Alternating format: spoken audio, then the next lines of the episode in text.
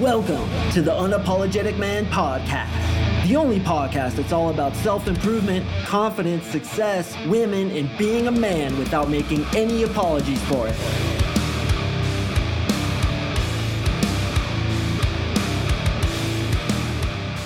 Brother, I am so happy that you clicked on this episode because I feel the information I'm about to give you is a total, absolute game changer.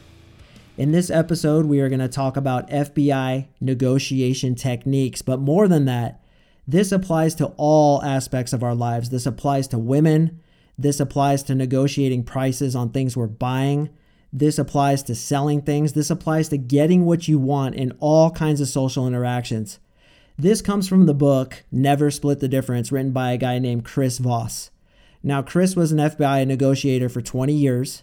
And what he learned during his training absolutely turned the negotiation industry on its head. Up until that point, they used to rationalize in negotiating. Basically, I try to rationalize you into an airtight argument where you can't argue against it, and then you give me concessions because of the strength of my argument. Well, that wasn't working very well. They were losing lots of negotiations. Even Harvard Law School was using this technique, and it just wasn't working. Well, Chris, as well as some other pillars in the industry, came along and found out that emotions is what dictates people's decisions. And we know this so well with women, don't we? I've said it a million times that emotions are what get attraction from women. It's not rational. You can't rationalize a woman into bed. You can't hand her your resume that you're this, that, and the other and get her into bed. We all know that. It's all rational. And what he did is he came up with all these awesome techniques to use the emotions to get people to do what he wanted. Couple quick examples.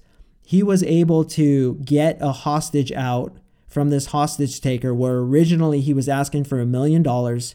He got him out for zero dollars. He just let him go simply because Chris was able to use tactical emotions. All these skills that I'm going to teach you guys in this two part series. It's two parts because there's a lot of information here. Another example is he went to a Harvard negotiation class. I mean, the best negotiators in the world were at this school. And one student would have like 50 bucks, right? And Chris got paired with him, and Chris would try to get a portion of that money.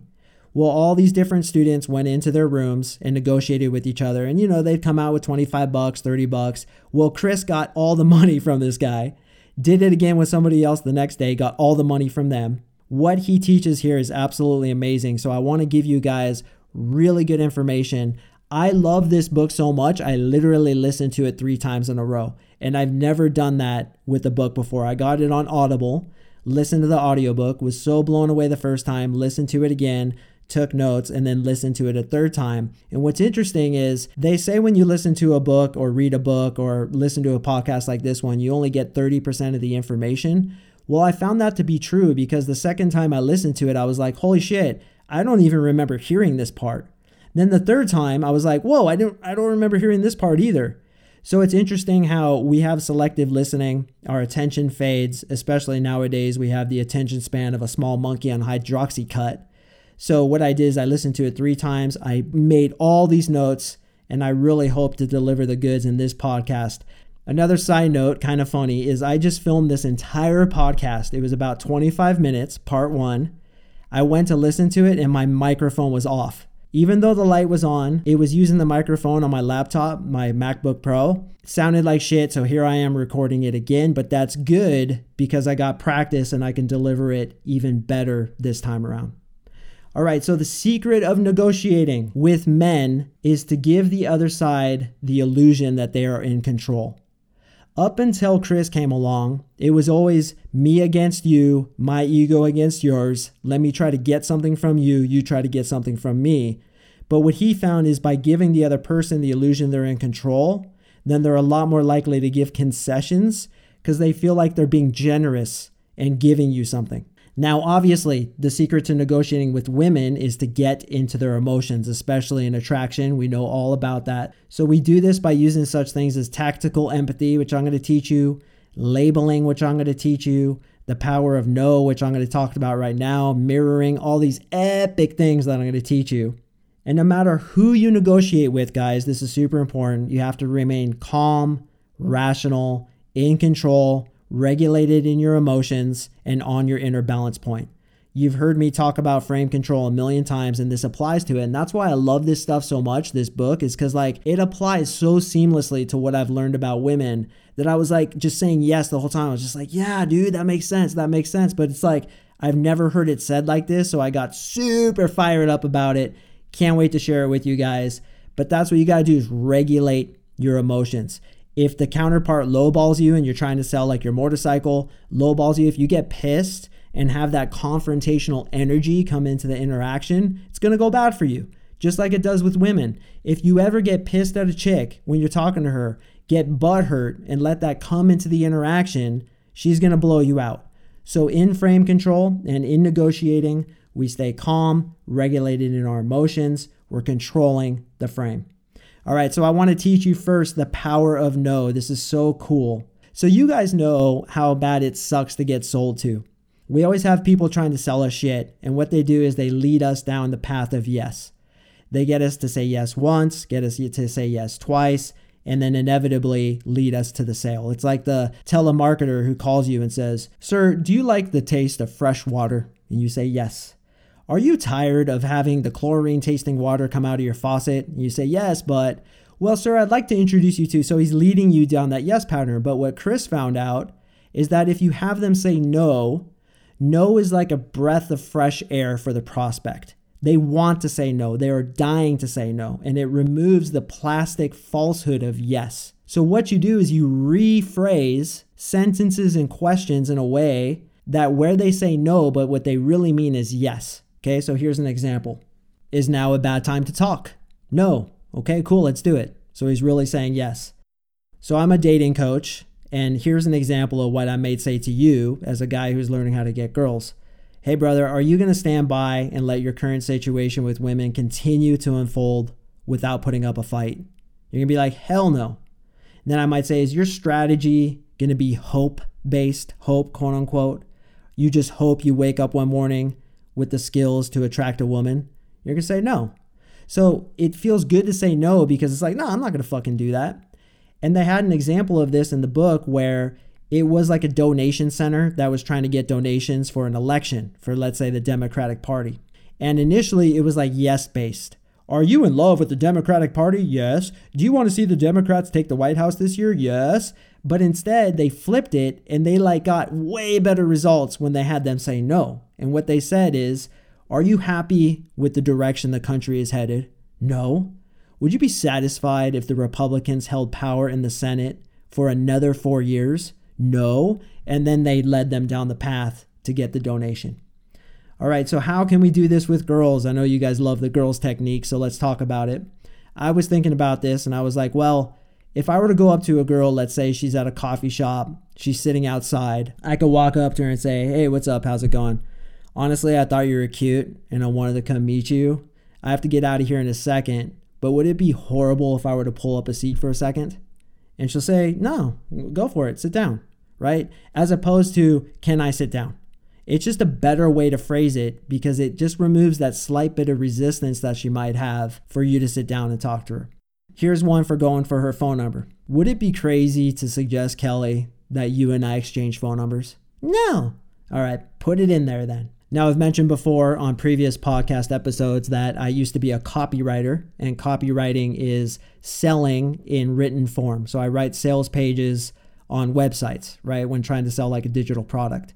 So I was thinking of a cool headline where it uses this no concept that would be Is it crazy to believe you can make $5,000 a month passive income within three months by running your own blog? Then the next sentence would be If you answer no to that question, then read on. I was like, man, that would be a kick ass headline and sub headline to get the prospect into the copy by having them say no. All right, tactic number two is the power of that's right. So, Chris Voss says in his book that the phrase that's right changes everything, that the phrase that's right is actually better than yes. And this is where he got that hostage taker to release that hostage when he was asking $1 million. Well, what he found out is that hostage taker was really just trying to make a point. He just wanted to be understood. He felt that his people were being suppressed he felt that it was unfair. He felt that they were being victimized, and all he wanted to do is get his point across. So he took a hostage, asked for a million bucks. And what Chris and his team did is they used tactical empathy, which means basically paraphrasing back to the person what their beliefs are, which is extremely powerful, especially with women. And he did it so well by using all the techniques that I'm going to teach you in this podcast that he finally got the guy to say, That's right. And not hours after he said that's right, he released the hostage, didn't ask for any money, just wanted to be heard out. And in so many situations, especially when we're arguing with somebody, all they want is for their point to be heard. So if you can paraphrase back to them what their feelings are, what their perspective is, and get them to say, that's right, then you will win that negotiation, or at least you will have deflated the negative feelings going back and forth in the fight. Now, you might think you're right. The term you're right is a good thing, but Chris actually calls it a disaster. It's agreeing in theory, but really it's just to get you to shut up. So, if I'm coaching a client, let's say you hire me as a coach and I'm coaching you, and I were to say something like this You know what, brother? I totally get what you're thinking.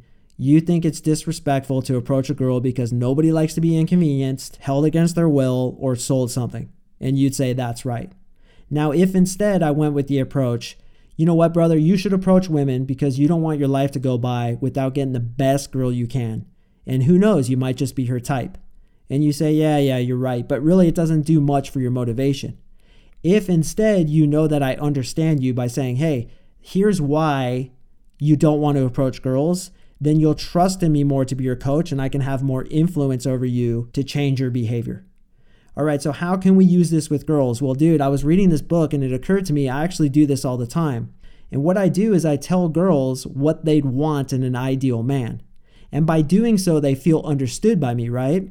But here's the thing is all girls want the same fucking thing. So I just tell them what all girls want and they're like, "Oh my god, he understands me." And this is a great way to get into rapport with women. So, I get them into a that's right pattern. And here's what I say. So, Stacy, I have a feeling about you. And she's like, What? And I'll be like, You want a guy who has a bad boy edge, but who can still treat you like gold without supplicating to you. And she'd be like, That's right. It'd be like, You want a guy who's decisive, confident, caring, but who can still lead you to where you want to be led. That's right. Then I'd be like, You want a guy who can listen to you without trying to solve your problems. And she'll be like, Oh my God, that's right. You're so insightful. I love you, right? She's going to totally be into that because I got her to say that's right three different times. So use that, you guys. That one is super powerful. You can use it on texting, the dating apps, things like that. Strongly suggest it. All right, this next concept also works really well with women, but it works well with anybody who you're negotiating with, anybody who you want to gain rapport with, and it's called labeling. So, labeling is the phrase it seems like, it looks like, it sounds like. Okay, and it's called tactical empathy. So, what you're doing is you're understanding the feelings and emotions of your counterpart and even understanding what's deeper than those feelings and emotions. You know, when they negotiate with a hostage taker, they have five people on the phone listening. Why do they do that? It's called active listening. They're looking for little pieces where they can use tactical empathy back to the person and make them feel like they're understood so that they relent on their demands. And why does it take five people? You'd think that would be ridiculous. Well, that's how much information gets by us. Even in the amount of time, the 16, 17 minutes that I've been talking, you've probably missed a lot of what I've said.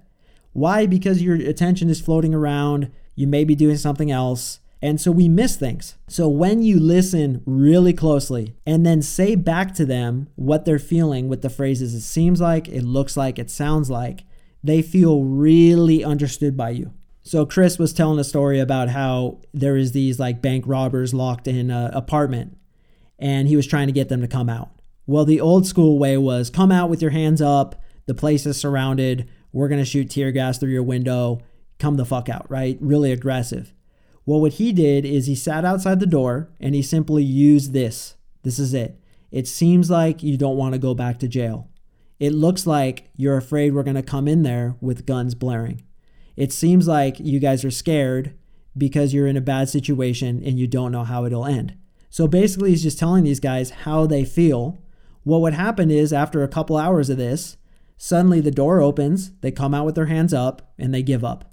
So rather than having to shoot tear gas through the window, which between me and you would be pretty badass in my opinion, but rather than doing that, just by using this tactical empathy, he got them to come out. So let's say you're listening to a girl vent, and we've all had this experience. If we've had any experiences with girls whatsoever, they're going to vent. As I said in a previous podcast, you never want to try to solve a girl's problems. Instead, you just want to listen. And this is where you can use tactical empathy. You know, it seems like you really had a hard day today.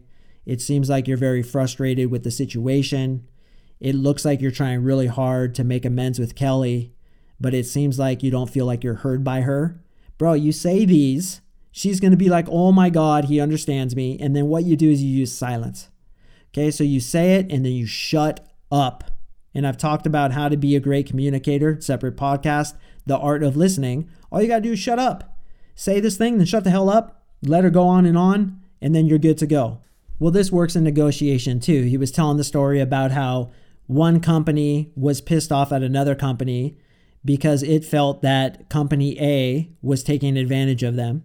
So, what company A did is they sent in these negotiators who were trained by Chris Voss, and they basically told company B how they felt by using this labeling.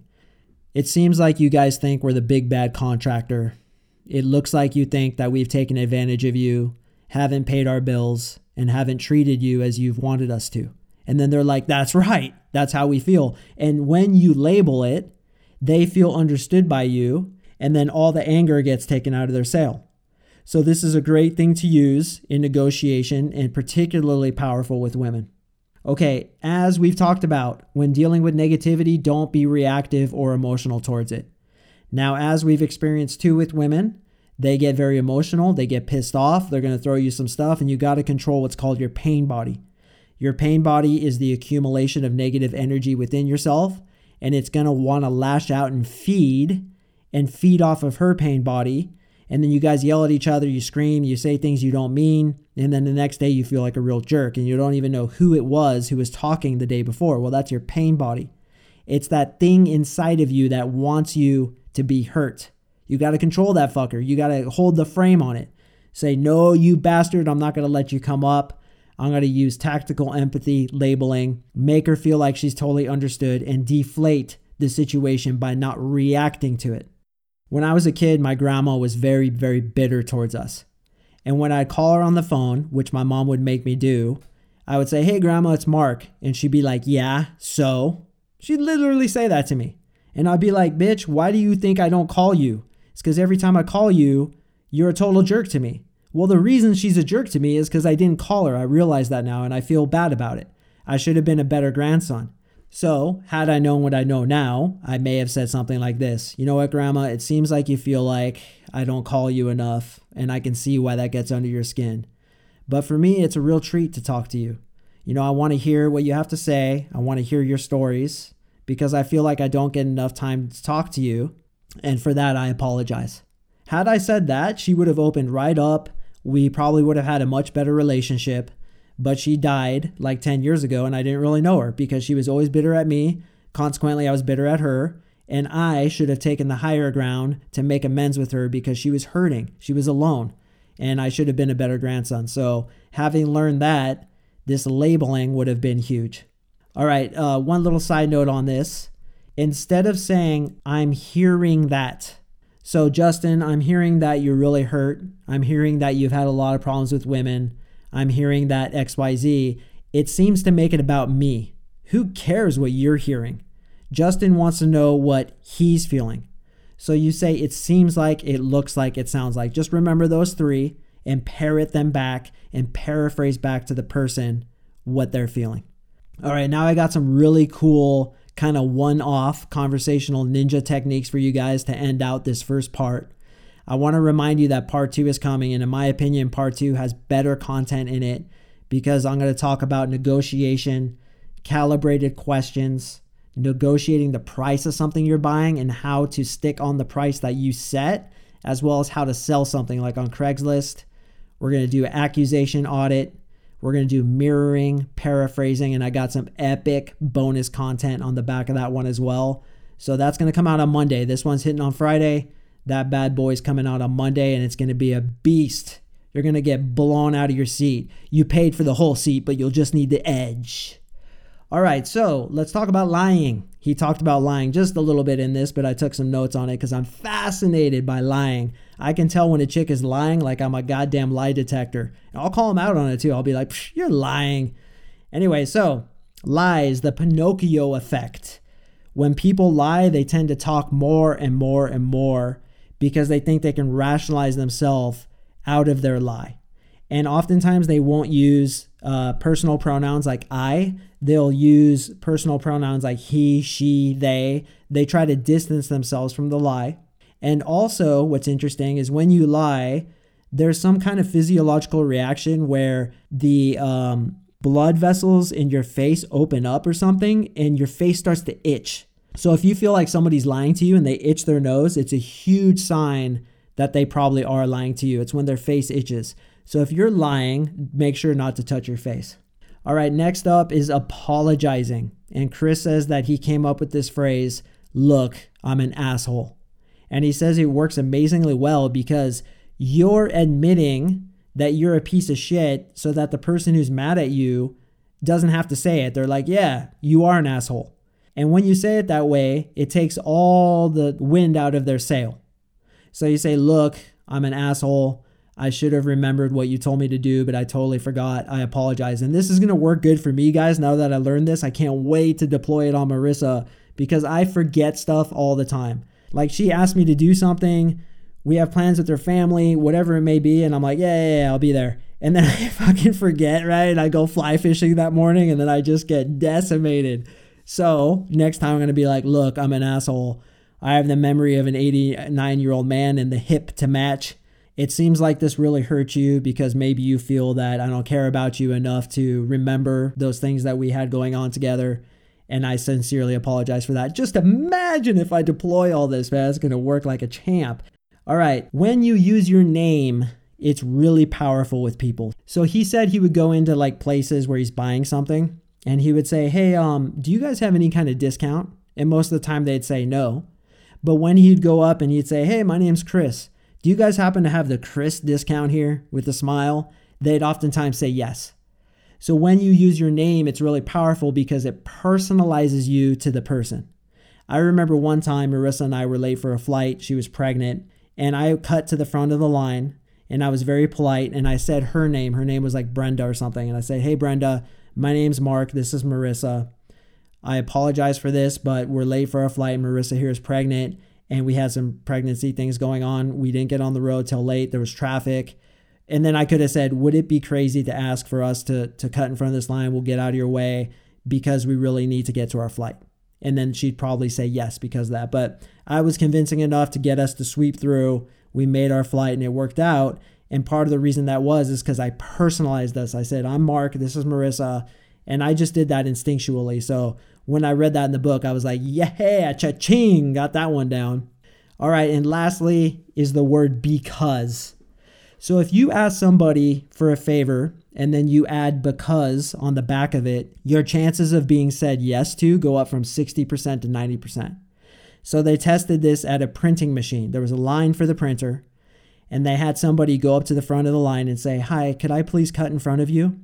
60% of the time they'd say yes, which is pretty surprising. But then when they said, Can I please cut in front of you because I need to make copies? it went up to 90%. Think about that.